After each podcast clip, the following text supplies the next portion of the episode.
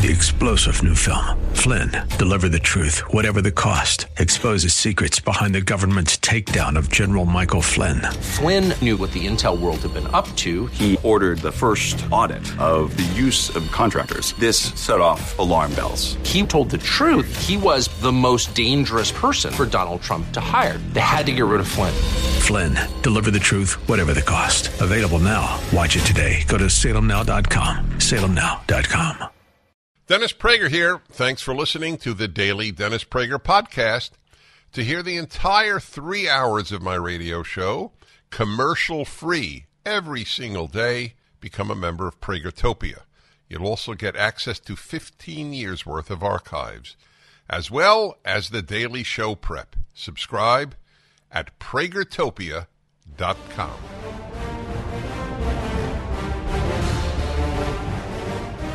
What would you do if I sang out of tune? Would you stand up and walk out on me? Lend me your ears and I'll sing you a song. I will try not to sing out of key. Yeah. Hello, everyone, and welcome to the Dennis Prager Show. It is Wednesday, August 30th, 2023. My name is Julie Hartman. I am the host of the Dennis and Julie Show, or I should say the co host of Dennis and Julie alongside Dennis Prager. That premieres every Monday on the Salem News Channel. And I am also the host of my own three times weekly show, Timeless with Julie Hartman, which is on Tuesdays, Wednesdays, and Thursdays on the Salem News Channel. You can also catch those two shows, Dennis and Julie and Timeless, on the Julie Hartman YouTube page. And of course, you can download them on Apple and Spotify. It is great to be with you. To begin this morning, we're going to talk about a 12 year old Colorado student who on Monday was kicked out of class for having a Gadsden flag patch on his backpack. For those who don't know what that is, the Gadsden flag patch, it is the Don't Tread on Me flag that sometimes you see flying around the United States. According to the school district, which kicked this child out of class, that Gadsden flag is only flown in Trump 2020 flag flying white supremacist neighborhoods, which is obviously a lie and not to mention insulting. So, this story, I think, provides a pretty apt synopsis of the state of American education for two reasons. First, the teacher who kicked this boy out of class falsely said that the Gadsden patch had, quote, origins with slavery. That is not true. This patch was actually made in the 1770s during the American Revolution. And the slogan, Don't Tread on Me, was intended to be a message to the British that the American colonists who were rebelling against their rule were no longer going to put up with the British treading on them. So that is the first thing that reveals the state of American education because it is very common nowadays for the content in schools to be taught incorrectly. And then the second reason why it says kind of everything you need to know about the, the state of our uh, country's school system is that in addition to teaching the wrong content, students are being politically persecuted. There was another story in Massachusetts just about uh, three or four months ago where a young 12 year old boy, Liam Morrison, was also sent home from school because he dared to wear a t shirt that said there are only two genders. So this is an ever growing phenomenon in our country. But let's go here to this article. I'm reading from American Greatness.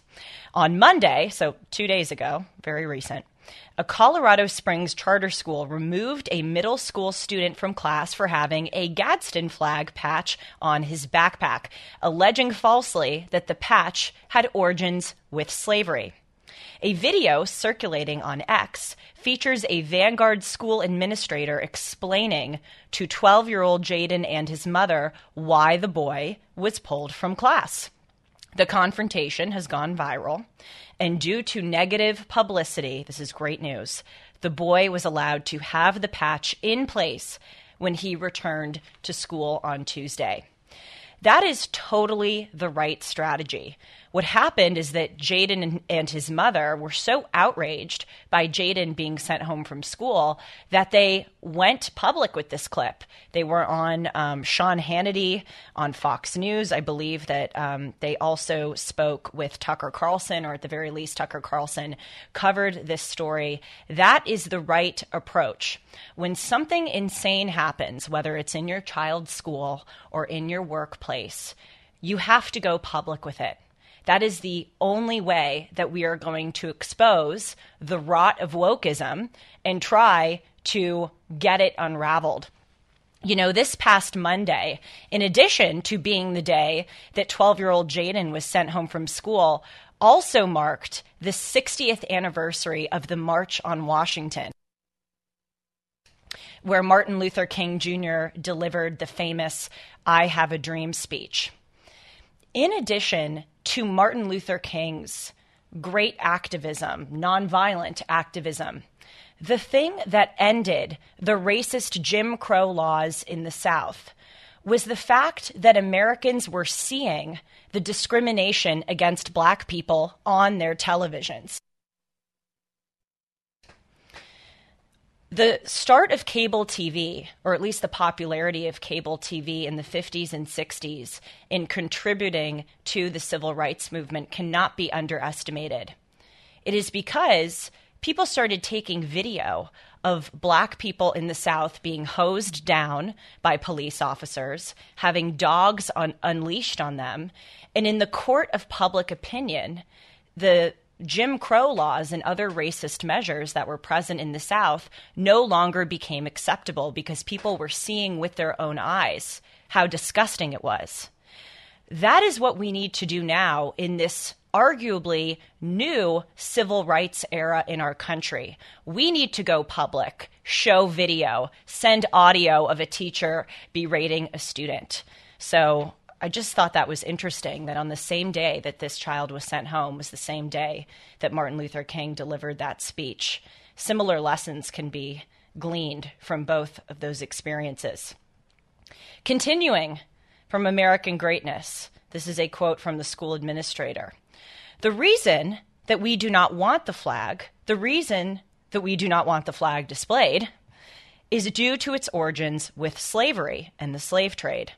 The Gadsden flag? The surprised mother responded, to which the administrator replied, The Don't Tread on Me flag. The mother asked what would happen if Jaden removed the patch.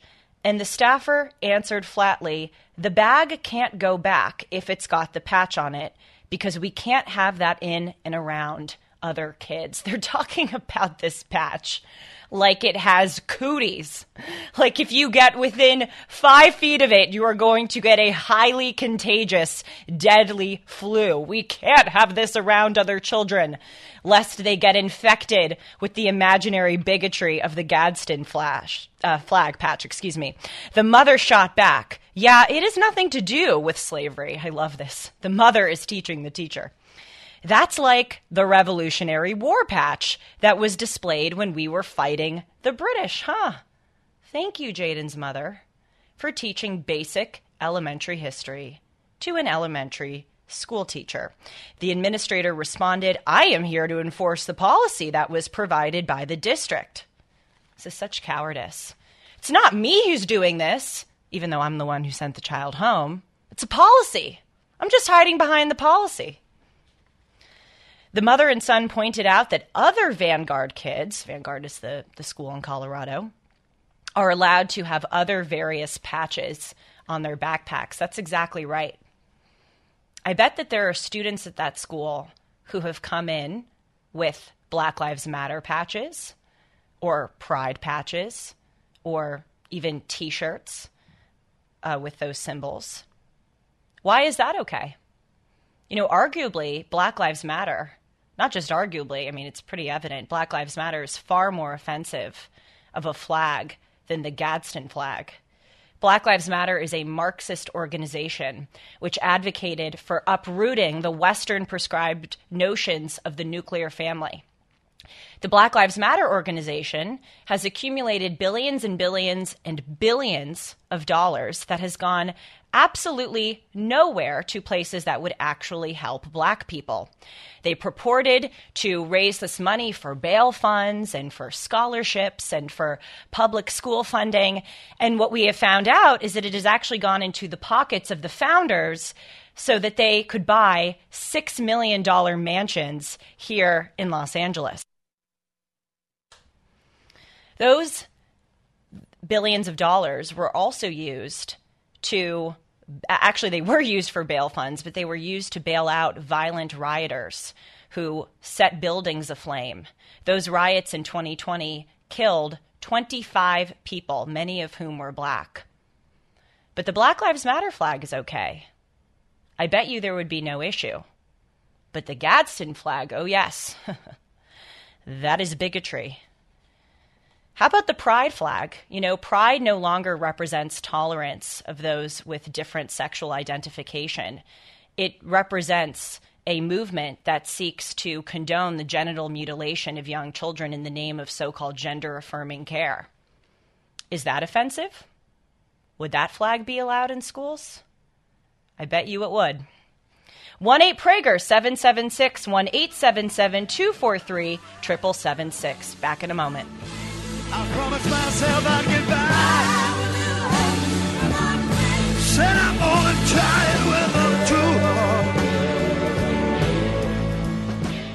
Gold dealers are a dime a dozen. They're everywhere. What sets these companies apart and whom can you really trust? This is Dennis Prager for AmFed Coin and Bullion, my choice for buying precious metals. When you buy precious metals, it's imperative that you buy from a trustworthy and transparent dealer that protects your best interests. So many companies use gimmicks to take advantage of inexperienced gold and silver buyers. Be cautious of brokers offering free gold and silver or brokers that want to sell you overpriced collectible coins, claiming they appreciate more than gold and silver. What about hidden commissions and huge markups? Nick Grovich and his team at AmFed always have your back. I trust this man. That's why I mention him by name. Nick's been in this industry over 42 years, and he's proud of providing transparency and fair pricing to build trusted relationships. If you're interested in buying or selling, call Nick Grovich and his team at AmFed Coin and Bullion, 800 221 7694. AmericanFederal.com, AmericanFederal.com.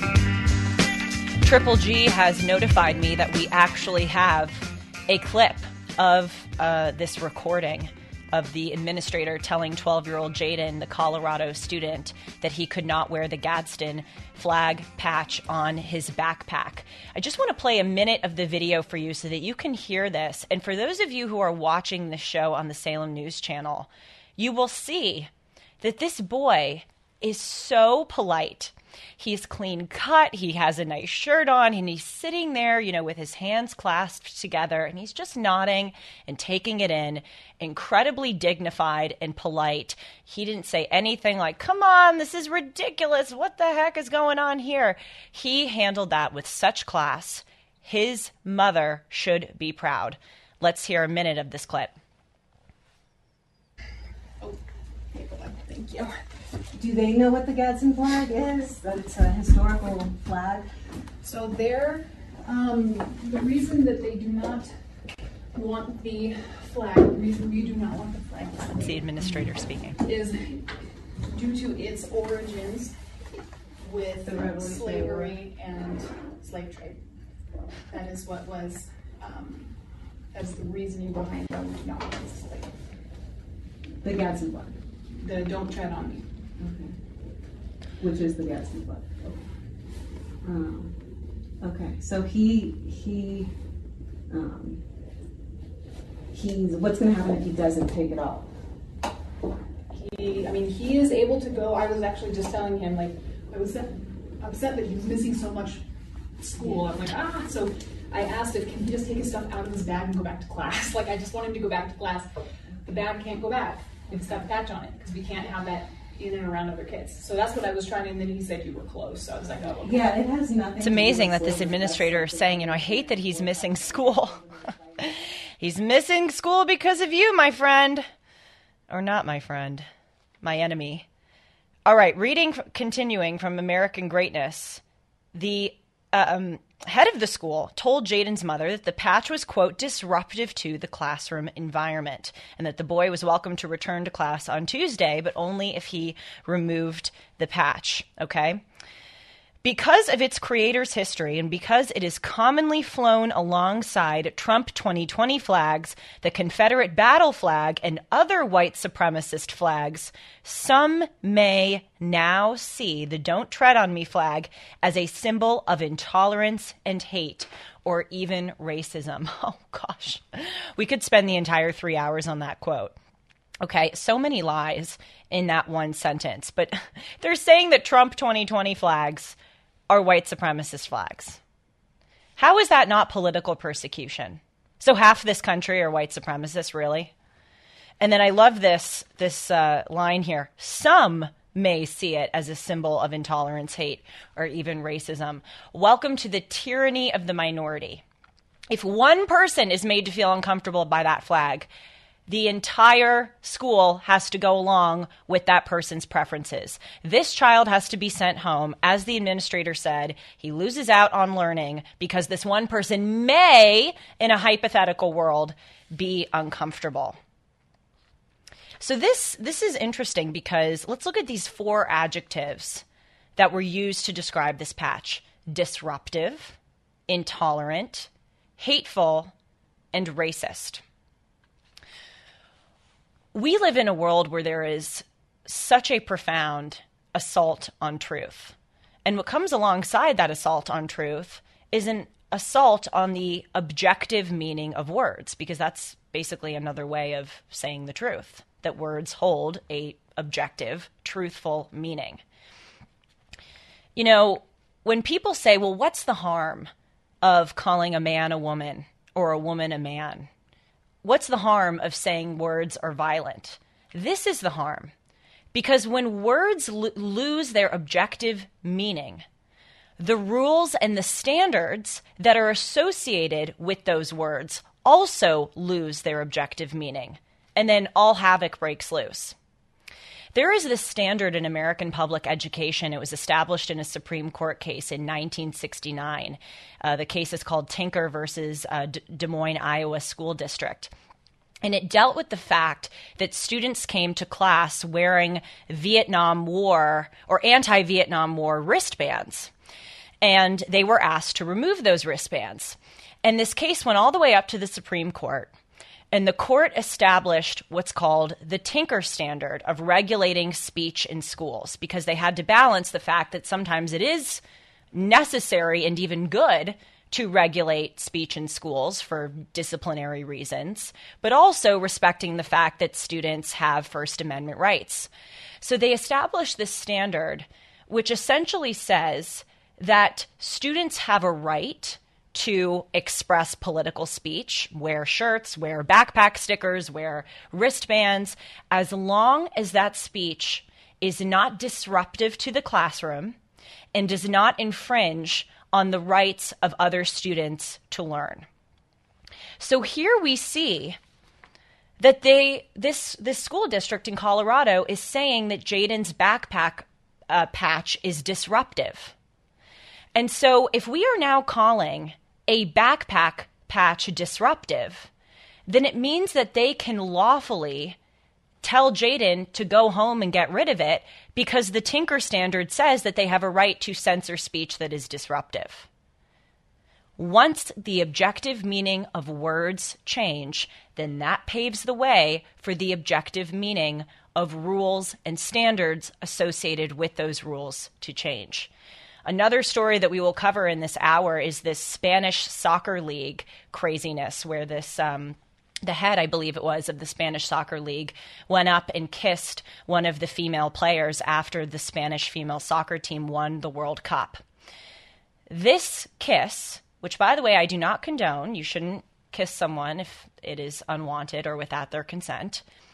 But this kiss is now being called sexual assault. And this man who planted the unwanted kiss on the female soccer player is under criminal investigation for sexual assault, which in Spain, as in the United States, carries prison time as a potential punishment. another perfect example of the way that if if we change words, then we change the laws associated with those words. Because now if a kiss is called sexual assault, then you can be prosecuted or brought to trial for alleged sexual assault if you kiss someone. This is very scary. That is why conservatives make such a fuss when words are used improperly because it leads to a slippery slope. And by the way, this is just this is going to affect all of us. There are going to be many people we're already seeing it happen who are going to be fired from their jobs or sent home from school for supposedly being disruptive or racist when they're not. We have calls. We'll take them in the next segment. 1 8 Prager 776 1 877 243 7776. I'm eager to hear your reactions. Back in a moment. Mike Lindell has a passion to help you get the best sleep of your life. He didn't stop at the pillow. Mike also created the Giza Dream bed sheets. These sheets look and feel great, which means an even better night's sleep, which is crucial for overall health. Mike found the world's best cotton called Giza. It's ultra soft and breathable, but extremely durable. Mike's latest deal is the sale of the year for a limited time. You'll receive 50% off the Giza Dream Sheets, marking prices down as low as $29.98 depending on the size. Go to mypillow.com, click on the radio podcasts square, and use the promo code Prager. There you'll find not only this amazing offer, but also deep discounts on all My Pillow products, including the My Pillow 2.0 mattress topper, My Pillow kitchen towel sets, and so much more. Call 800-761-6302 or go to mypillow.com and use the promo code Prager. Welcome back to the Dennis Prager Show. I'm Julie Hartman, your guest host for today. We are discussing the fact that this 12 year old boy in Colorado was sent home from school on Monday for wearing a Don't Tread on Me patch on his backpack. The school said that he had to remove it in order to return to school. He and his mother went public with a recording of the administrator admonishing him. And the public outrage over this incident led to the school allowing Jaden to come back with the patch on his backpack. I should also note that the school announced that they would be canceling Parents' Night due to, quote, unforeseen circumstances. Clearly, they do not want to face some questions about this incident. Let's go to Steve in Chicago, Illinois. Hi, Steve. Thanks for calling in. Yeah, Julie, thanks a lot. So, um, here, here's where I'm going to part company with you, okay? Um, whatever happened at school in Colorado sounds ridiculous, okay? But you beat it like a, a dead horse a thousand times to make it sound as if this is commonplace. Um, you talk about transgender issues, and Dennis Prager does it nonstop. And what you do, and the way to the, the way to deceive people, okay, which is what I think you and Dennis do, is to omit from your discussions and your narrative other information that would make what you're saying completely false. Okay. What so, is that information that we are omitting? Well, I'll tell you. I'll tell you. You guys, you guys beat this transgender drum like they are going to take over the world and destroy civilization. The fact is, when have we ever said those words? That Julie, they're going to take over the world and, and destroy civilization. All, I listen to Dennis all the time. It's incessant, and the fact is, is there are very few transgender people relative to the population. Okay, that's true. Most people, most of us will never meet a gen, transgender person. The few people who are transgender have are afflicted with a horrible psychiatric illness, okay? They deserve empathy. No one is forcing them to undergo any transgender hormonal treatment. I'm going to pause you there, Steve. I don't mean to cut you off, but just for the sake of time, I'm going to pause you and I'd like to continue a discussion, but I have to cut in.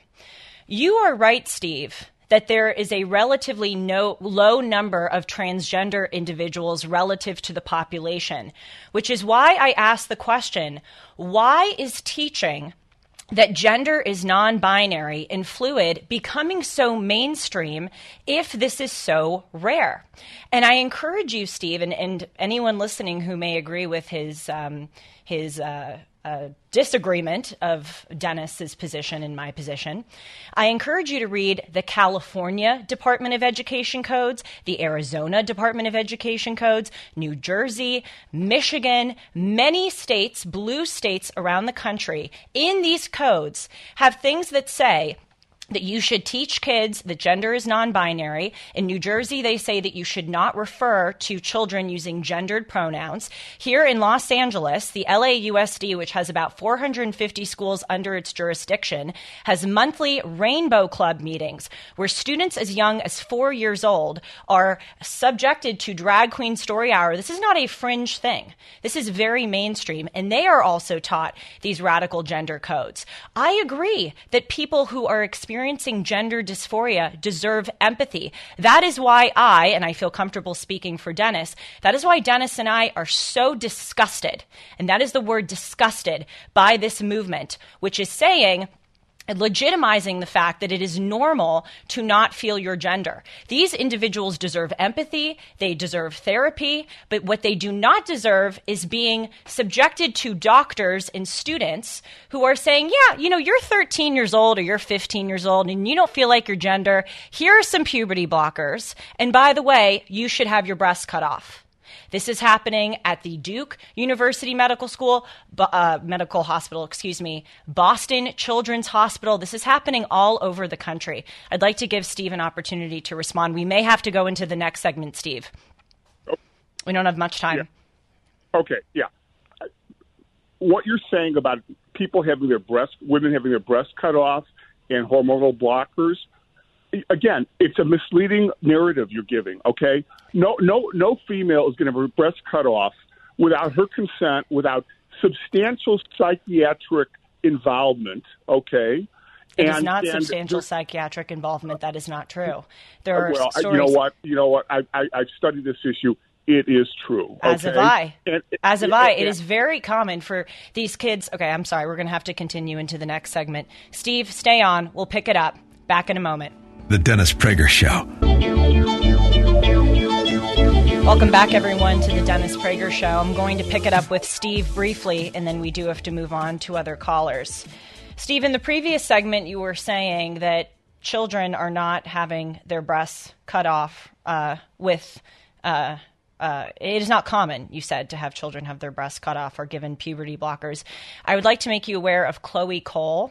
She had a double mastectomy when she was 15. She was given puberty blockers starting when she was 11 years old. And she has talked about how easy it was for her to go and get this surgery. She was perhaps giving her consent, but her parents were not providing this consent. And I think she was too young to give her consent. I'd also like to point to you the fact that um, in California, if a parent does not use the preferred pronouns of a child who wants to uh, transition, position, then they will be deemed abusive in custody battles. In Washington state, if a child runs away from his or her parents because his or her parents don't affirm their pronouns or don't allow them to get uh, altering surgery, then the group homes to which those children go to do not have to notify the parent that the child has run away. And finally, the state of Tennessee has passed some laws saying that children should not be allowed to be given puberty blockers or altering surgery until they are 18. And our Department of Justice is taking their time and energy and resources to sue the state of Tennessee to overturn those laws. So, my question for you, and we do have to keep it brief, I thank you for your call, is that with those examples, do you still think that Dennis and I are exaggerating about the threat that this poses to our children? Totally. If if a 15 year old had a breast removed, it's outrageous. Okay, it that would be outrageous. I want to know how many times that's happened. Once, twice, three times. Okay. A couple. Don't we wish? Ago, Dennis, don't we wish, Steve? I'm sorry. I I, okay. I, really am sorry. I'm going to have to okay. end it there. I appreciate your I appreciate you giving me your audience. Thank, thank you. No, I thank you for calling in. And as Dennis says, clarity over agreement. I think we are clear where Steve is coming from, and we are clear where I am coming from. One eight Prager seven seven six. Please do call in.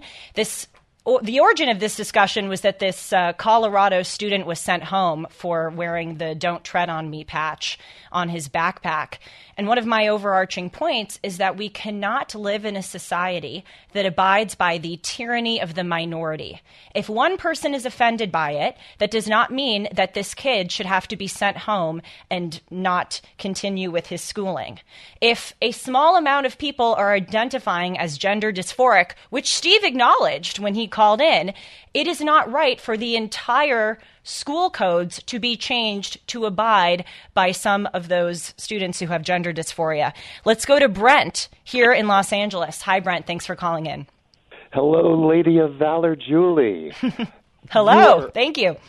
Well, you are 100% accurate and righteous, and Steve is a danger to everything good and holy. And the wicked woke Democrats must stomp out the Gadsden flag because it was America's original banner of freedom and liberty as we died for our independence from the evil British. And the goal and purpose of every totalitarian Democrat is to tread, stomp, crush, terrorize, and enslave us all. And today's Democrats not only want to enslave blacks, but all humanity around the globe.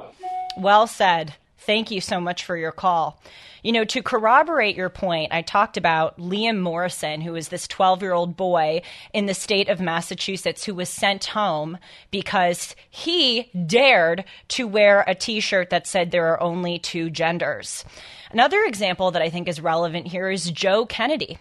Joe Kennedy was that Washington football coach who was fired for praying on the field with football players after the district told him to stop.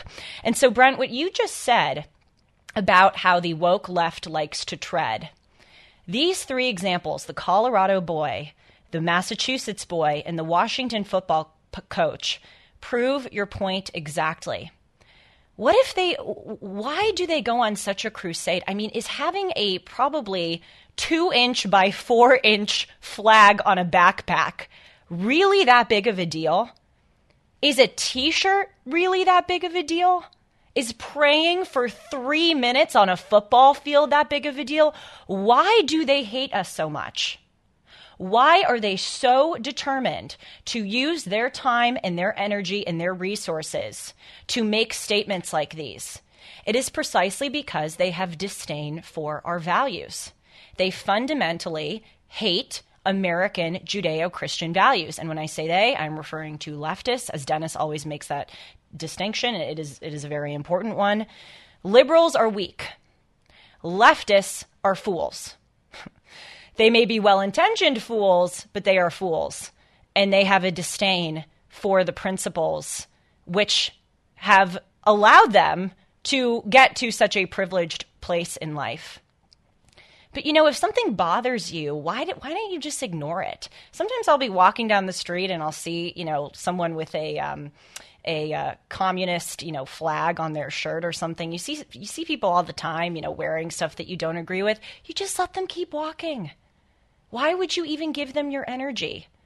The way that you actually combat whatever they're doing is just to act like they're fools and not give it a moment of your attention. But there is a crusade here. It really is a crusade. Neil in Venice, Venice, California. Uh, yes. Maybe not Venice, Italy, but Venice, California. Hi, Neil. Venice, California. Uh, thank you so much for taking my call, Julie. It's a pleasure. Um, I uh, wanted to insert that the Girls Club Entertainment Incorporated and Representation Project are two organizations. One is a profit company, one is a nonprofit company. The nonprofit company raises money to produce the movies in the profit company, and they are owned none other than by Jennifer Siebel Newsom, who is the partner and wife of our wonderful governor, Gavin Newsom. and that is a for profit enterprise. And then out of the $128 billion budget, over five and a half to six million dollars was given to those organizations. And she, wife, is paid $150,000 a year salary. And those it's not surprising. The rock goes so deep. yes, our wonderful movies. governor, Gavin Newsom. He has done so much for our state. Back in a moment. I wish I could take your calls. We have several of them. I'm just going to summarize. Jim from Portland, Oregon, the administrator seems like she was just following orders. Well, yes, it would appear that way. The administrator kept saying, you know, I'm, this is the policy. This is the policy. You know, I got to uphold the policy. I would disagree with you there, Jim, because she could just ignore the Gadsden patch on the backpack. If there are stupid policies that you have to implement, you actually don't have to implement them. You can just let it slide. David from Washington, D.C., sympathizes with the child. Peggy from Atlanta, Georgia, is disagreeing with Steve, agreeing with me that there is an increasing number of people identifying as transgender. Well, that's absolutely right. Since 2017, the number of people who are identifying as transgender has tripled. And anecdotally, in my own life, I have met many, many people and gone to school with many, many people who started off feeling very much in accordance with their gender and then a few years into schooling decided to transition or change.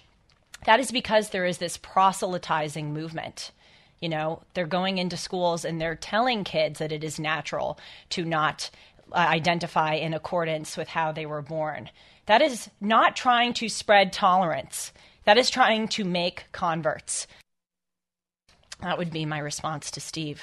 An interesting hour. Thank you all very much for your contributions. We're going to start off the next hour by talking with Howie Carr. He is a New England radio and TV legend, and his new memoir coming out is called Paperboy.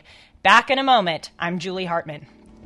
The this is a red alert for hardworking Americans who are tired of seeing their freedoms and savings threatened by the globalist agenda. Wealth Protection Research is on a mission to find whistleblowers who are exposing the schemes that threaten your financial security. We're talking about real patriotic financial warriors like Jim Rickards and Porter Stansberry. They're not afraid to tell it like it is, exposing how the system is rigged against you. Text ideas to 76626 to find out more. With the 2024 elections storming our way, your IRA and your 401k appear to be in the crosshairs. That's why we've compiled our three favorite ideas from freethinkers. Don't wait for a knock on your door telling you it's too late. Get this critical report. Text ideas to 76626. The fight for your financial freedom is on. Text ideas to 76626 now for your free report. That's ideas to 76626. Standard text and data rates may apply. Dennis Prager Show, live from the Relief Factor Pain Free Studio.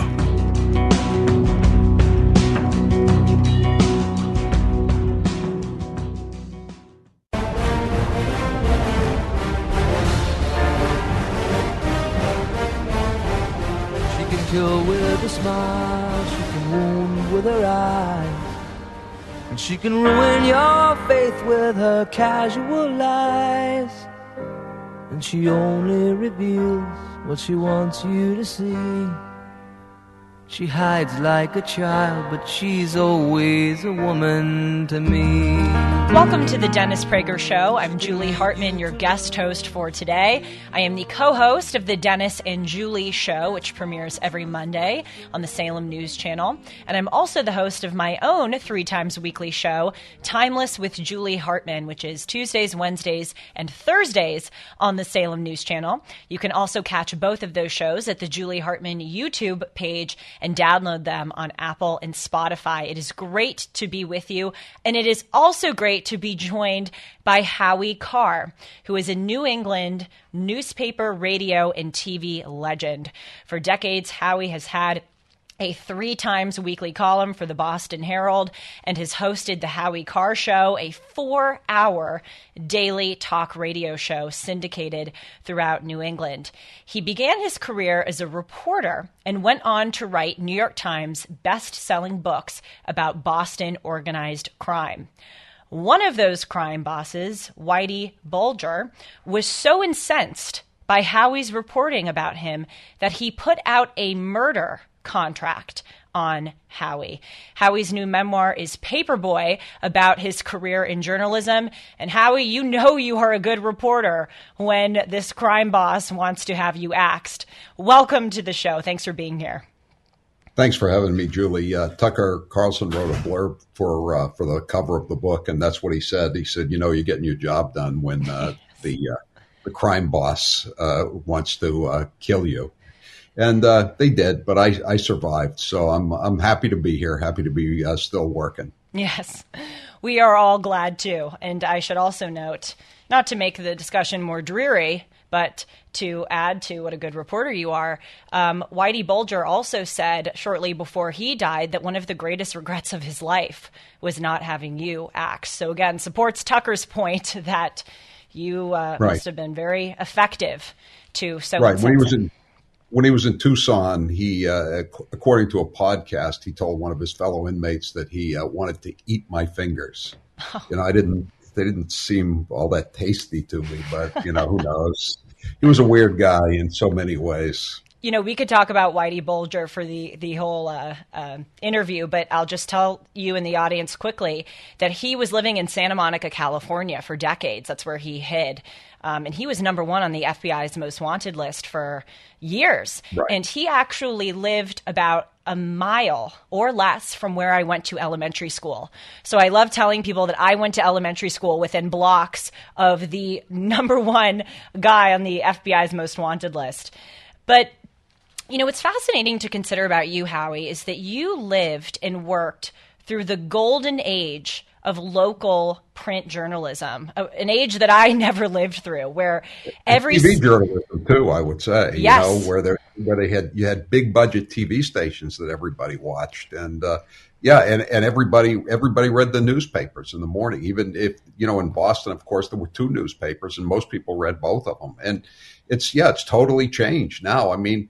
I mean, how many people that are listening to us now could name any of the anchors on their, their local TV stations? How many people still subscribe to their daily newspapers? And some people will say, well, I subscribe because I want to get the obits or I, I want to get the local high school sports.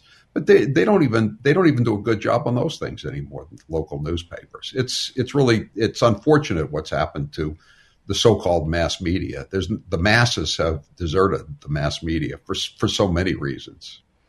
Exactly. Do you think that a career like the one that you that you have had is even possible for someone today?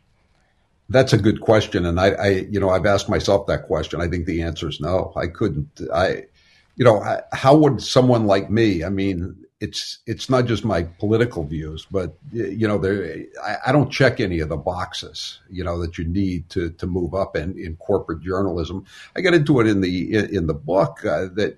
You, you know, it used to be. I came out of the Winston Salem Journal. That was the first paper I worked at out of college. You remember? You've never probably never heard of Tom Wicker. He was a big New York Times columnist, but he started out at the Winston Salem Journal and moved, you know, worked his way up. But you know, nowadays you nowadays that that farm system no longer exists. It's uh, the farm system is uh, becoming a, a, rabid Democrat partisan code holder. You know, like uh, like for instance, Jake Tapper worked for. Uh, uh, Chelsea Clinton's mother-in-law, you know, who was married. She was a congresswoman married to a, a corrupt congressman who actually went to prison for bank fraud. Uh, you have what's his name? Uh, Stephanop, Stephanopoulos, Chuck, Chuck Todd is the one I was thinking of. He, how soon we forget, right? He worked for uh, Tom Tom Harkin, the uh, stolen valor senator from Iowa. His his wife worked and made millions, I think, for uh, in the Bernie Sanders campaign. You had Stephanopoulos. You have Stephanopoulos, who now makes 15, 20 million a year. He, he ran the Bimbo Eruptions unit. None of these guys were ever like street reporters. You know, they never covered a fire. They never covered a county commissioners meeting.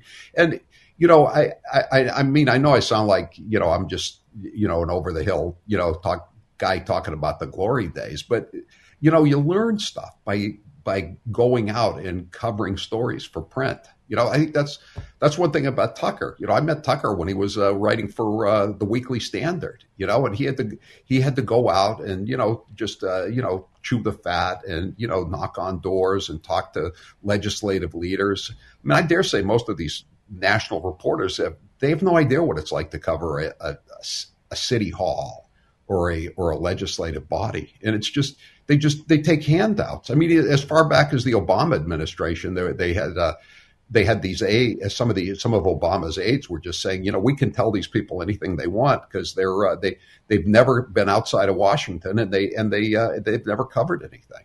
Right.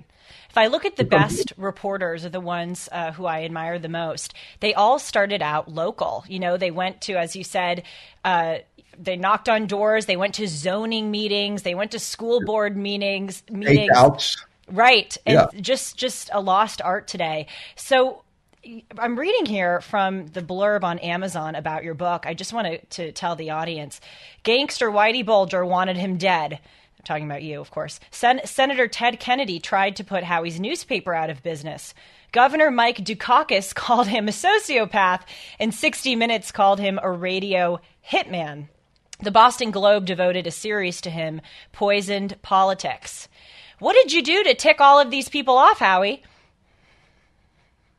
I I just tried to uh, tried to be the voice of the people, and and you know as as as I as I developed, uh, you know, in my career, the uh, the the newspapers like the Boston Globe were were stopping hiring people who who like actually did come off the street. And i'm not i'm not like a you know a street southie guy or anything like that but you know i i have i have somewhat of a background in in you know in covering normal people who go to church and join the military and you know buy RVs and and not, nobody else wanted to touch that stuff. And they and and so I had this whole lane to myself in the Herald to a lesser degree.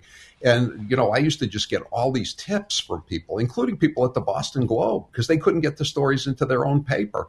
And you know and the or the Globe didn't want to touch somebody because uh, they it would uh, you know it, it would embarrass politicians. As I say in the in the book uh, Paperboy which I've got a copy of right here if you want to see it I don't but it's it's uh, it's available at howiecarrshow.com. Click on store. I, I say that the the the in the old days the the motto in newsrooms, or at least theoretically, and in journalism schools too, was that newspapers were designed to uh, uh, afflict the comfortable and comfort the afflicted.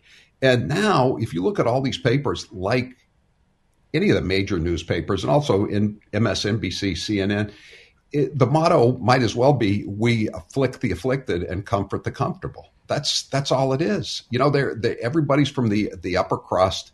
They they don't they don't know anybody. I you know I, I remember uh, there's a story. Another again, it's before your time, but uh, one of the famous stories in the '60s was uh, was uh, the New York Times. A, a woman named Kitty Genovese. She was a barmaid. She was coming home late one night in Queens, and someone jumped her in her in the courtyard of her apartment. Thirty-four people heard her screaming, and nobody ever said it said a damn thing. Just let her be killed. No one even called the equivalent of nine one one. And the story was broken by the managing editor, the city editor of the New York Times. And do you know how he did it? He was a, he was a, just a, a regular guy from New York City who'd gone to public school in New York City, and he uh, he was having lunch with one of his school old schoolmates who was now a captain in the New York City Police Department, and he gave him the tip. It was like one of the huge stories of the '60s. Now, Julie, let me ask you this: Before you How- ask me, you'll have to ask me in the next segment. Forgive me, Howie. We'll be back Yeah. in a moment, and I'm how, eager to hear how- your how question. likely is it that anyone at the New York Times, an editor, would be having lunch with a cop, let alone having gone to school with a cop? Julie Hartman here, sitting in for Dennis Prager. I am joined by Howie Carr, New England radio, newspaper, and TV legend. His new memoir is Paperboy, about his storied career in reporting. Howie, we had to end the last segment with uh, uh, me cutting you off. My apologies, as you were posing a very important question about the nature of reporting today. I'd like you to please repeat it. Right. Uh, so, sorry, we, I have a floating break on my show at the uh, 15. I, I apologize. I just assumed fine. it was that way elsewhere. But yeah, I, this uh, this was this terrible uh, atrocity occurred. This woman, uh, this barkeep, was stabbed to death uh, late one night in Queens, early one morning, and 34 people heard her screaming, and nobody said anything and uh, no one had reported on it. And the story was broken by the uh, city editor, very high up guy in the at the New York Times, Abe Rosenthal. And the reason he broke the story was because he was having lunch with a captain in the New York City Police Department that he had gone to grade school with. I guess they had always been buddies, and he always hung out with the people from the the old neighborhood. And my question is, would that story ever be broken today by a New York Times editor? I don't think so, because I don't think they, I don't think they would even deign to speak to a uh, to a New York City cop. I mean, it's just there's there there is no more uh, working class blue collar element in in any of these newsrooms. I mean, yes. they're they're all just legacies of one form or another, and and I think that's one reason why the media, not just newspapers, but network television, local TV have, have kind of like lost touch with the uh, community. It's not just the internet that's killed killed mass media. What is the most interesting story you ever reported on? I, th- I, think it was probably Whitey Bulger, and you know his brother was the he was the he was the leading gangster in, in Boston. He was uh, he was working for the FBI, paying off the FBI at least six agents uh, two of whom were convicted of organized crime hits. Uh, they tried to kill me with explosives, C4 explosives that they got from the FBI. That was given to him. And his brother, the most interesting part was his brother was the president of the Massachusetts State Senate. He was the most powerful politician in Massachusetts. It's unbelievable. And it's it's it's just, it is it's in retrospect it's it's quite an unbelievable story that you have these two guys that uh, were both uh, preeminent in their own rackets, is what what it was. You know, they were both uh, they, and they uh, they lasted for a long time with the connivance of the Boston Globe. The, the, Boston Globe protected them, right? And that's another that's another part of the book that I get into just just how bought and paid for the Globe, not just the local law enforcement, but the Boston Globe as well. As they say, truth is stranger than fiction you could, you know, if you saw some of these storylines in a Hollywood movie, you'd go, that would never happen in real life. And, and as you very well know, it has. You have obviously met many politicians and celebrities, and you, you talk about many of them in your book. And we hear often that, especially if a politician is unpopular, you'll hear them say something like, well, people have the wrong impression of me. Is there anyone who you have met that is a public figure that you think that is really true of, that we just have the wrong impression of? I I don't know. I I think generally speaking, over time, your uh, your real personality comes out. I, I don't think I don't think we're deluded about. I mean, we may be deluded because they're on our team, or you know, they're keeping the school shut down, and we're teachers, and we don't want to teach classes anymore. But I you know, a guy like Donald Trump, you know, uh, uh, Laura Ingraham had a good description of him, called him the blue collar billionaire. And that's the thing. I mean, I don't know. I've never really quite grasped how much, why they hate him so much because he, he gets along with, with normal people, you know, and he, I remember when uh, when he was president one time, he was going up the, the stairs of Air Force One, and it, someone saw a twenty dollar bill hanging out of his pocket. Remember that? And they were like, why is he carrying $20 bills? Are they paying off the president with these double sawbucks and all this stuff? And so they, somebody finally asked him, they said, why, why are you uh, carrying $20 bills? And he said, said, if my whole life, if someone gives me good service, I, I want to give them a tip. I mean, that's, that's the way you reward somebody who gives you good service, who's not making a lot of dough. And I thought to myself, when was the last time you ever heard of a Democrat who carried around cash? not to pay, let alone tip people. It, right. it, it's just not not happening. John Kerry, Obama, Biden, forget about it. Speaking of Donald Trump, I interviewed Alan Dershowitz on this program uh, a week ago yesterday when I guest hosted, and we were talking about the four indictments that Donald Trump is facing. Where do you see all of this legal trouble going for Donald Trump in the next one to two years? And where do you see it going for our country in the future, but perhaps not immediate future? Well, you know, I think the the Republicans or a large number of Republicans and conservatives have always said you, you know you you know we can't stoop to their level and uh, you know we have to maintain the uh, the the elements of uh, traditional Anglo American law you know due process and uh, you know right to confront an accuser all all this all the, that great stuff in the Constitution and the Bill of Rights. But I think it's all off the table now. I mean why why can't if the Republicans take over, why can't they go after Merrick Garland, David Weiss, and, uh, Lesley Wolf, the uh, the assistant U.S. attorney who was tipping off Hunter Biden. Why can't they go after them? I mean, they they've done to me, they've done a lot more, a lot more uh, activity that that gets near the criminal line than say Mark Meadows, you know, who was just uh, you know making calls to to a congressman in Pennsylvania to get the phone number of the Secretary of State. Now he's indicted in Georgia. I mean, this is this is real banana republic type stuff. And and you know the thing is too they you know they they're saying well we have to have a swift trial in D.C.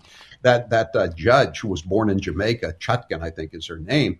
I, I mean, doesn't doesn't she understand that the the right to a uh, the right to the timing of a trial is more about a defendant's rights. A defendant is presumed innocent until proven guilty. They've just turned all of this on on its head. Yes. You know. Yes. This is this is sick. I you know this is the. I never thought I would live to see this day. You know, I know every society, you know, has a you know an experience, a, a life cycle, but I never thought I'd be watching this happen in my lifetime. Just sort of a just the total abrogation of uh, of civil rights, and that the Democrats are, are doing it. They're the ones that are behind it, not the Republicans. Right. Where's the ACLU here? well, where are the mothers against drunk driving, for that matter? When it comes to all the illegal aliens driving drunk, they're not there. Also, they're, these they're these indictments are not about what they claim to be about because the Democrats would have brought them much sooner if they really cared about, for instance, Trump's possessions of classified documents. Why are these happening now? Well, it's because it's more about 2024 than about 2020. We'll be continuing in the next segment with Howie Carr. As a reminder, his uh, memoir is Paper Boy about his storied career in reporting and journalism. He's the host of the Howie Carr Show. Back in a moment. I'm Julie Hartman.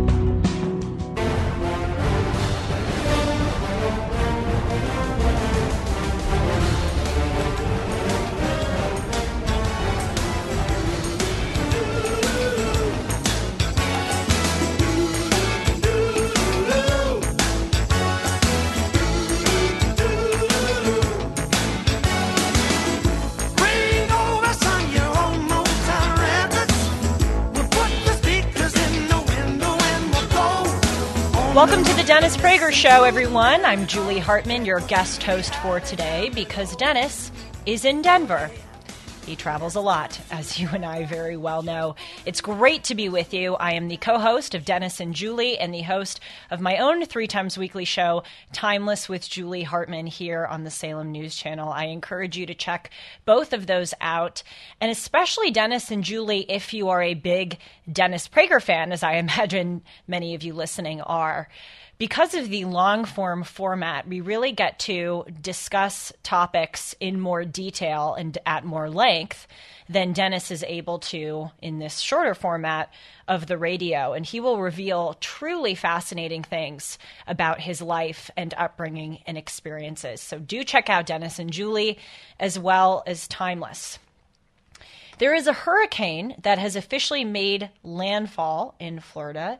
It is Hurricane Idalia, spelled I D A L I A. It made landfall at Category 3 strength in Florida's Big Bend at 7:45 this morning. Now we don't know how bad this hurricane is going to be. This is called an unprecedented event by the National Weather Service in Tallahassee. They say it is going to be the most powerful storm to hit Florida's Big Bend in over 125 years.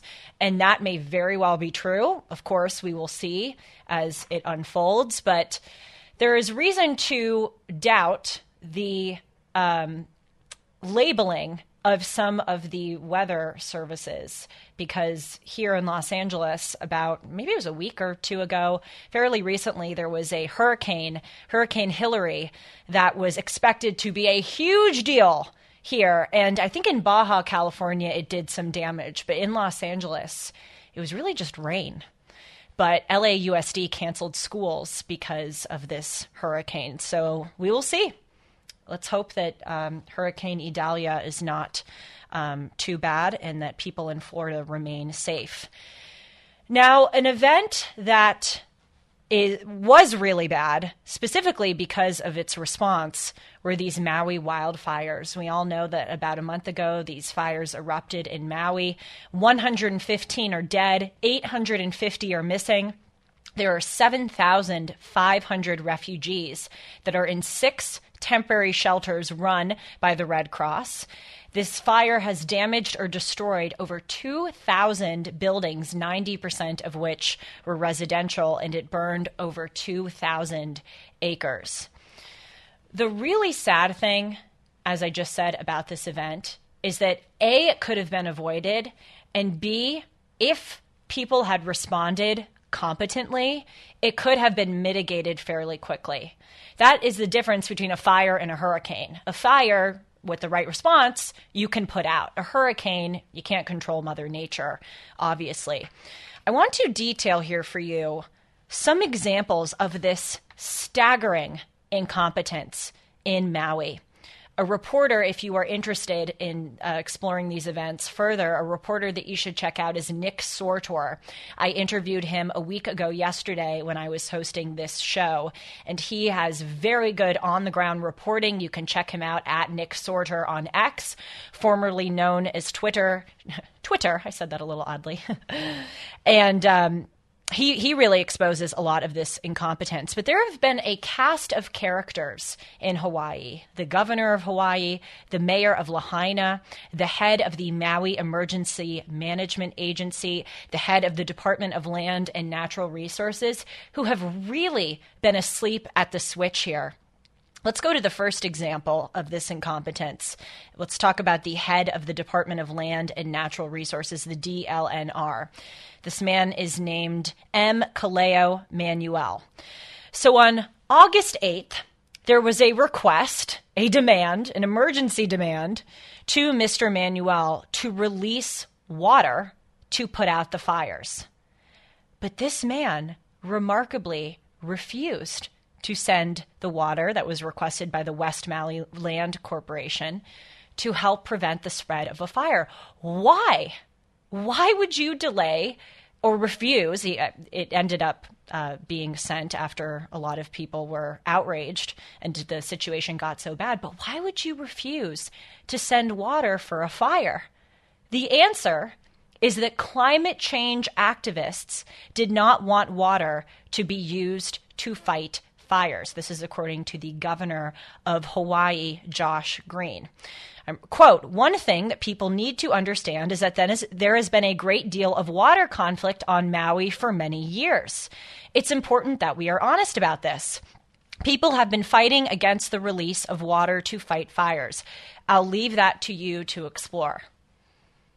This is a genuine question. Why? It, they, they think it's a waste of water? To put out a fire, what other thing would be more important to allocate that water to? I know drinking water is important, obviously, but it, it appears that Maui residents had enough drinking water. I, I truly, truly don't understand why it is in accordance with climate change activism to not send water to put out a fire. Green added, quote, we have a difficult time on Maui and other rural areas getting enough water for our land. Oh, well, that seems perhaps to explain it. So they want the water going to land. But what's the point of sending the water to, to um, irrigate land if a fire is going to spread and burn that land? It makes absolutely no sense. There are currently people, this is the governor saying, still fighting in our state to give water access and prepare for fires, even as more fires arise. So, this man, Mr. Manuel, the head of the Department of Land and Natural Resources, who initially refused and then later agreed to uh, give that water to fight the fires, he resigned about a week after this incident on August 17th. That would be egregious enough but it doesn't end there. Shall I continue? Uh, reportedly, this is according to the Associate Press, there were people in Maui who were trying to drive away from the fires, and local police were putting up blockades to prevent those residents for, from going down paved roads. This is according to an eyewitness who goes by Fish. Fish lives on the island of Maui. He talked about this incident. He, he said, quote, all of the cars were lined up, but none of them were moving. I was wondering what was stopping traffic. It was a policeman. Car after car was turned back and going towards the rapidly spreading wildfire because there was a barricade blocking access to Highway 30. Apparently, the police and authorities were worried about downed power lines that people would drive into, and maybe those would catch on fire if cars were driving into them. Again, I am speculating here. This is dizzying and incredibly mysterious. But what happened was that the people who did obey the orders to not go down that road and turned around ended up getting killed. They were incinerated in the wildfires or they died from smoke inhalation. And it was only the people who disobeyed the authorities' rules that survived. And guess what? That's not even the end. So we have the the water that was not sent. We have roads to get away from the fire that were blocked off. There were sirens that didn't go off. The head of MEMA, again, the Maui Emergency Management Agency, did not sound the sirens for a few hours, even when the fire was coming down the mountain and rapidly approaching some residential areas. Why? Because apparently those sirens were only sounded in the past when a tsunami was coming. Call me crazy. I think the people of Maui are intelligent enough to know when the sirens were going off that it was signaling that there was a fire. Because again, call me crazy, but they can open up their windows, they can see the ash, they can see the smoke, they can smell the fire, they can probably see the, the fire in many cases. And so that is a reason to not sound a siren because in the past it was used for to s- signal another danger. The point is to signal danger. Sirens are not exclusively for tsunamis, they are for any kind of danger. And then to add to this list of incompetence, and believe it or not, you are hearing the uh, short version. The fire started in the first place because there were downed activated electrical wires that Hawaii authorities uh, did not clean up because instead they were putting money into green energy initiatives instead of making the existing electrical wires safe. We've been discussing the staggering display of incompetence during the recent Maui wildfires. Sirens did not go off because sirens were historically used to signal the coming of a tsunami and not wildfires. Roads that would allow residents to flee the fires were blocked off because authorities did not want drivers to run into downed power lines. Water was not sent in time to put out a large portion of the fire because climate change activists do not want water to go to fight fires. And the whole fire started in the first place in large part because there were these activated electrical wires that were downed and not properly cleaned up because Hawaiian electric companies are putting their monies into green energy as opposed to making those existing electrical wires safe. This story, above all else, proves how destructive wokeism is. And you know, when conservatives talk about wokeism, sometimes, you know, we'll laugh and go, oh my gosh, Dylan Mulvaney is on Bud Light and this ridiculous thing happened and this politician said this absurd thing. This is going on. This is going far beyond ridiculousness and absurdity. This is truly a civilizational issue. When people are being incinerated to death because water was not sent to put out a fire because of climate change, that tells you everything that you need to know.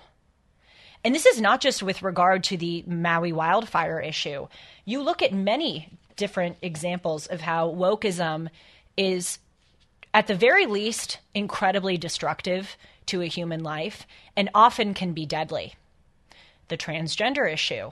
There are record numbers of people who, and kids, kids who are getting puberty blockers and life altering surgeries. I encourage you all to check out Chloe Cole. She's done some great videos for PragerU, among other sites. She underwent a double mastectomy when she was 15 years old and started taking puberty blockers a few years earlier. She is one of many kids who had this forced upon them, who really, without being informed, without having a fully formed brain to make a decision about their lives, were thrust into this.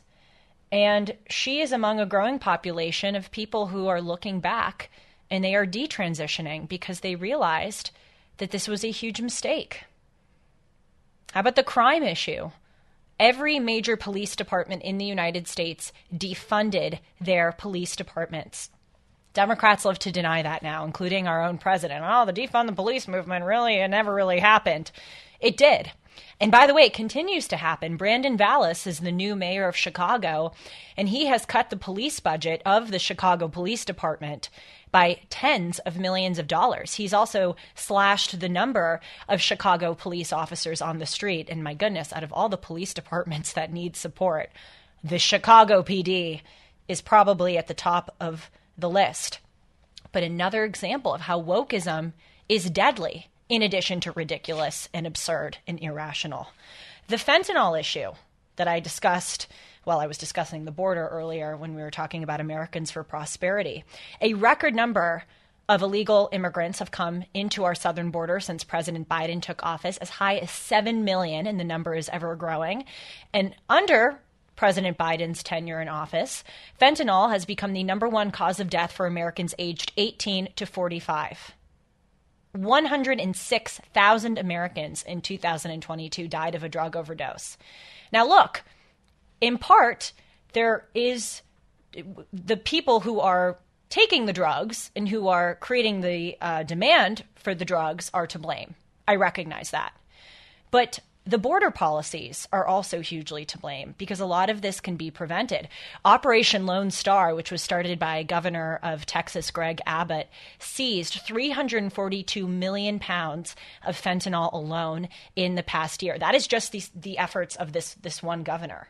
That is enough fentanyl to ki- kill every living American citizen. Montana, which is a border state, but not a southern border state, a northern border state, the Attorney General of Montana said the number one threat to the livelihood of the citizens of Montana is this fentanyl issue. Wokeism doesn't account for all of the problems with that particular issue, but it does account for a lot of it because it's not right to have border enforcement. We should allow anyone to just come across the border. It's not right to send police after people to catch and punish them for certain crimes. Wokeism is, in many cases, life ending. And as we see with this Spanish soccer scandal, it can also be career ending.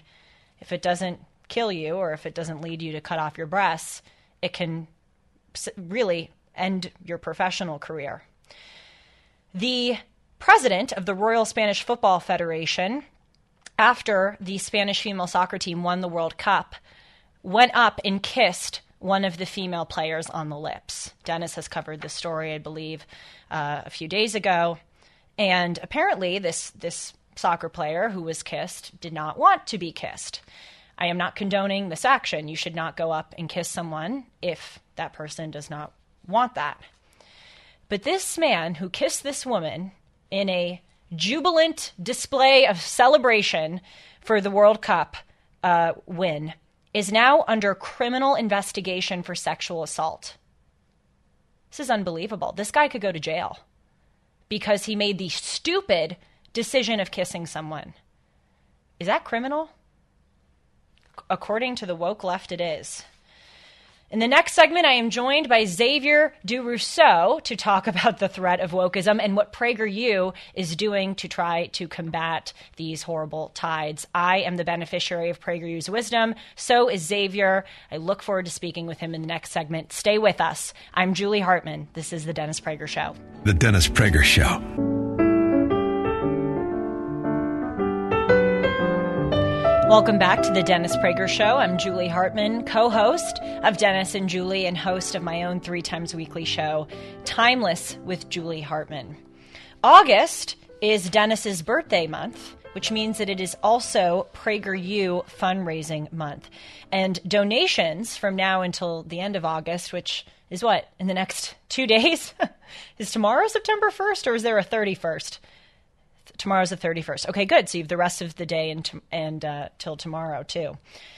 For the next day and a half, any donation that you make to PragerU will be triple matched. You give $100, it's $300. So please, please go to prageru.com and give whatever you can. I know how much they appreciate any and all donations. Some of you who have seen me on this program and the other shows that I do know that I am conservative because of PragerU. PragerU changed my life. It has made me a healthier, happier person. It has brought me to this career, and I know how many other people have been influenced by PragerU. One of them is my guest today, Xaviaer DuRousseau. He works for PragerU. He was originally influenced, like me, by PragerU and then went on to work there. He is the host of PragerU's kids game show, Guess or Mess, and he does a lot of other general content for PragerU. He has appeared on Fox News. News, Newsmax, and other media outlets. And Xaviaer, weren't you on Piers Morgan last night? I was on Piers Morgan last night. It's amazing. You are certainly making the rounds. It's it's incredible to see. So, Xaviaer, can you tell the audience about your transformation story? I know it. It's really incredible. Mm-hmm. I think people would like to hear it. Yes, of course. I'm so glad that you're on the better side of history now too. Uh, all yes. thanks to PragerU. Yes. so I grew up in a very liberal, very left wing household. Um, everything in my my upbringing was essentially centered around race. Where I left the south side of Chicago, I moved over to the middle of nowhere cornfields of Illinois because my parents wanted to get away from some of the dangers of Chicago. But that being said, I felt like I was out of place and I was always being told to root my identity in my blackness. So then I went to college, became even more woke, and it got all the way until 2020, where I was this avid BLM activist. I was advocating for BLM online all the time. I was going to all the marches. I was never looting or rioting, just to be clear, but I was very, very woke, way too work, woke for my own well being. And I ended up getting cast for a reality show in that process. And the premise of the show was I was supposed to be a BLM activist, teaching people how to join the movement essentially and be allies of BLM. And in the process of that, I decided I was going to start studying the counter arguments because I saw a Candace Owens video that enraged me because she was right. So I was going to make this entire series debunking PragerU videos, and one by one, I accidentally debunked myself. So now I always say I accidentally red pilled myself because I realized that this narrative that I believed in about systemic oppression and about police brutality, and even my beliefs that I used to have about socialism and all these other woke causes, I realized how fraudulent and dangerous and destructive those were. So I backed out of the reality show three days before I was supposed to fly out to London to film it. And I took a few more months to just do more research. And by February of 2021, I was like, you know what? I have to speak out on what I've learned. And my very first video went viral, and the rest has been history. So now I'm connected with PragerU, and it feels so full circle to be a part of the same organization that has led me to this better side of history, as I always call it. You know what I really admire about your story, Xaviaer, is that you didn't know that you were going to go on to have this career in conservative media. You didn't know that you were going to take a job at PragerU, but you still, as you just said, three days before you were going to start filming, backed out of that reality show because you just knew it was not in accordance with your principles. That was gutsy, but clearly you made the right choice, and I, I commend you. You know, thank you. I really feel like it was God's plan because I didn't know what was next for me because I had put everything on hold. I was basically going to quit my job. All these different things I was working on at the time, I put on hold for this show. I was going to cater my entire life on how I was going to become a political activist after the show, doing all these woke things with all these woke partnerships that I already had in the making.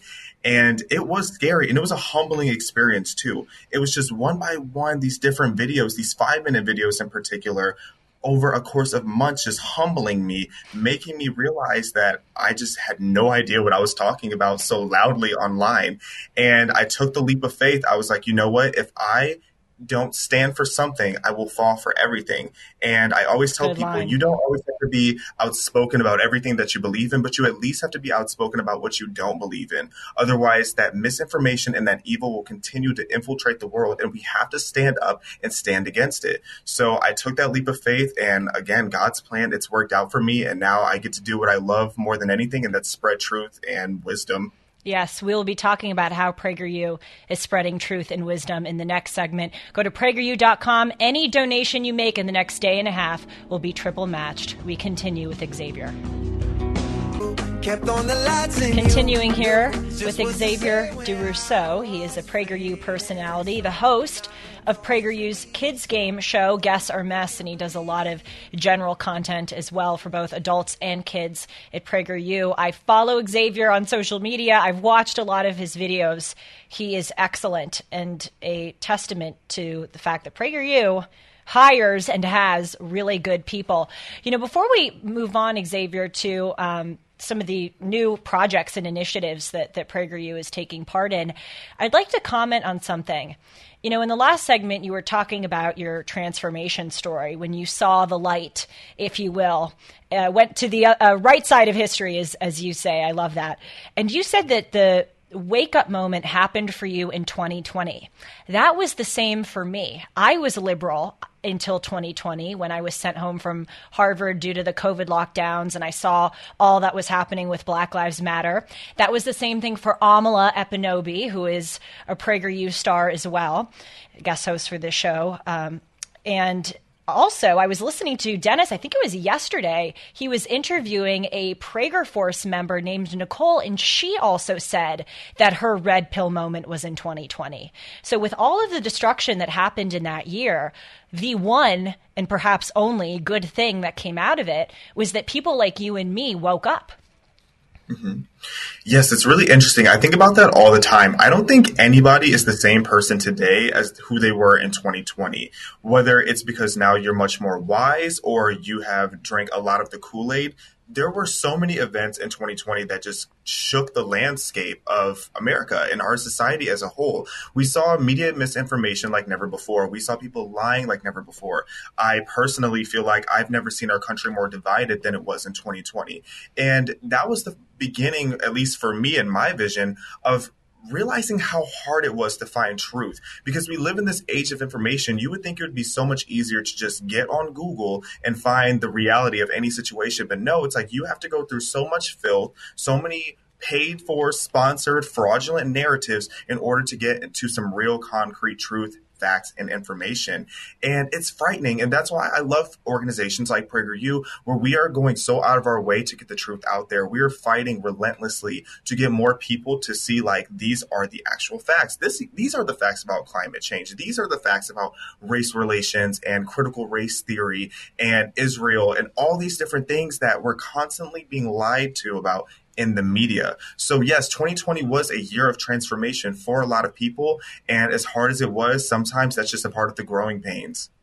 That is a really astute comment that people are different from who they were in 2020, whether they turned wise or woke. You know, I look at something like the Oregon Department of Education that came out and said that finding one right answer in math is white supremacy.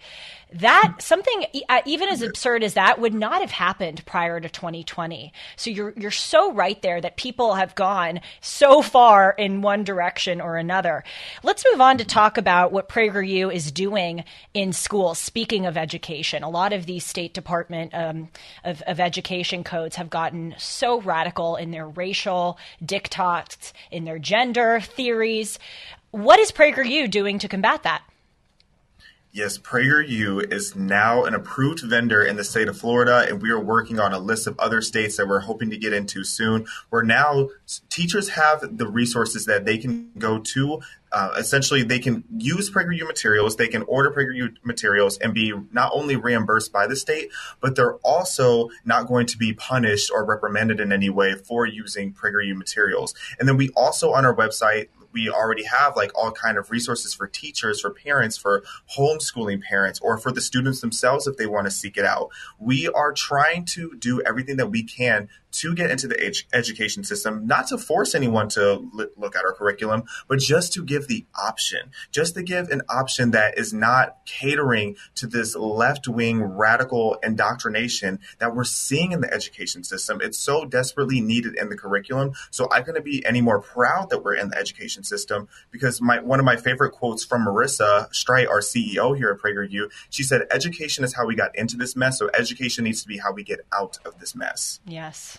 Absolutely. And, you know, I just want to tell you in the audience that I watch PragerU educational videos for kids and I learn so much. For instance, financial literacy. That was not something I ever learned in high school or college. And it is arguably one of the most important skills to have, especially in this economy. So I watch the cash course and I learned so much. And it's really palatable. It's not indoctrination. It's not political. And I, and also I want to note, because when I was having my transformation moment thanks to PragerU. This was one of the things that really uh, made an impression on me. PragerU has a, a part of every video that is called facts and sources. And for every assertion they make, they cite a source. So, Xaviaer, what's your favorite PragerU video? It's a hard question. So many good ones. Oh, that is a good question. My very favorite video. Wow. I would say just off the top of my head, I have to go all the way back to the first PragerU video I ever saw. Mind you, this was when I was still woke and I was still trying to hold on to my wokeness. But the very first PragerU video I remember ever seeing was actually Will Witt's video where he wore the sombrero, Oh, he yeah. wore the mustache, and he was doing man on the street going around asking everyone, Are you offended by my costume? And of course, all the non Hispanic and non Latino people were saying that him wearing a sombrero and a poncho was so offensive and that it was cultural appropriation and all these different crazy woke terms. And then he went to actually speak to some real Mexican people, some people from Mexico, and all of them loved it. They felt that he was embracing the culture. They thought it was humorous. They thought it was an homage. Like they, they loved it. They really did enjoy him just en- they enjoyed seeing him enjoy their culture. So that was the first time I sat and thought back, like, wow, how dare we speak on behalf of other people? Yes. And I do see that theme a lot now. Like, I've never once heard a single, even a woke black person make a comment saying that math is racist. But you do have often white liberals who are trying to speak on behalf of black people and say that, oh, coming up with the correct answer in math is racist. That is so insulting to black people and our It intelligence is. to think that math is racist, to think that we are oppressed because we have more melanin in our skin, that we can't use a calculator without being triggered. It just goes to show that a lot of the times these activists and these people who are so outspoken are actually harming the groups that they're so desperately trying to protect. Well said. Xaviaer, thank you for all of the work that you do for America. Thanks for coming on the show. Everyone go to prageru.com. Your donation will be triple matched. See you soon, Xaviaer. Thanks for having me. We have a hilarious call from Tom and Glendora. I'm going to summarize it. you should call this segment Jesus, our Savior, Rescued Xaviaer. That's funny. I uh, Xaviaer, if he were still on, would love that. He talked about how seeing the light, if you will, by being exposed to PragerU, he believes was God's plan for him. You know, to wrap up this portion about PragerU, I just want to quickly tell you I work with Dennis Prager and Alan Estrin every day. They have never asked me or put me up to talking favorably about PragerU. Never.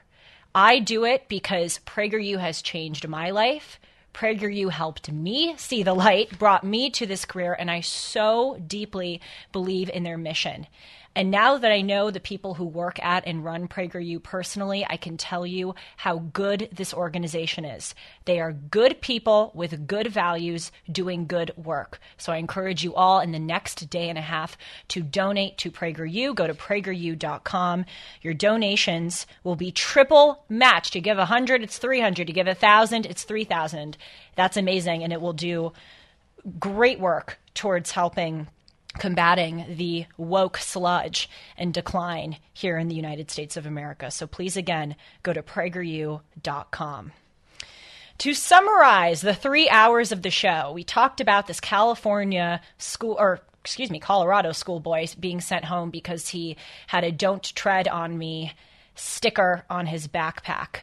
We talked about the fact that our president has 5,000 emails in which he is using a fake name or an alias to email his son and his son's business partners about corrupt family business dealings where they are getting paid off by Chinese, Romanian, Ukrainian nationals. And then we talked about the Maui wildfire incompetence, how water was not sent to put out the fires because apparently climate change activists don't want water to be allocated for that reason. And the Maui wildfire began in the first place in large part because people were more concerned with green energy initiatives than cleaning up or improving existing electrical wires. The through line of those three stories the Colorado story, the Biden story, and the Maui story is that so many issues that we are facing right now in the United States are contrived, they are avoidable. There is so much evil that exists in the world. It is hard enough to build and maintain a civilization.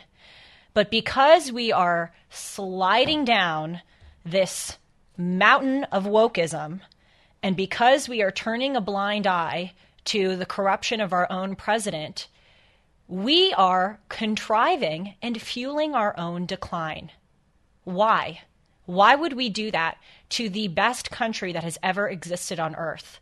Why would we do that after centuries of work and principle that people built this incredible civilization for us?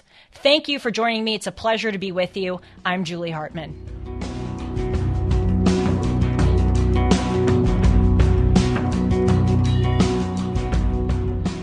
Dennis Prager here. Thanks for listening to the daily Dennis Prager podcast. To hear the entire three hours of my radio show, commercial free, every single day, become a member of Pragertopia. You'll also get access to 15 years worth of archives, as well as the daily show prep. Subscribe at pragertopia.com. Three star general Michael J. Flynn, head of the Pentagon Intelligence Agency, knew all the government's dirty secrets. He was one of the most respected generals in the military. Flynn knew what the intel world had been up to. He understood its funding. He ordered the first audit of the use of contractors. This set off alarm bells.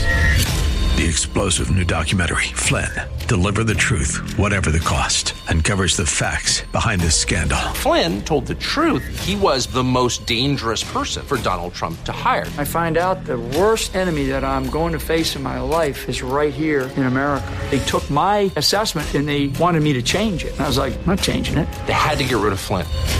With in depth interviews, archival footage, and never before seen personal records of the man behind the headlines. I just felt like I was drowning. Flynn, deliver the truth, whatever the cost. Available now. Watch it today. Go to salemnow.com. Salemnow.com.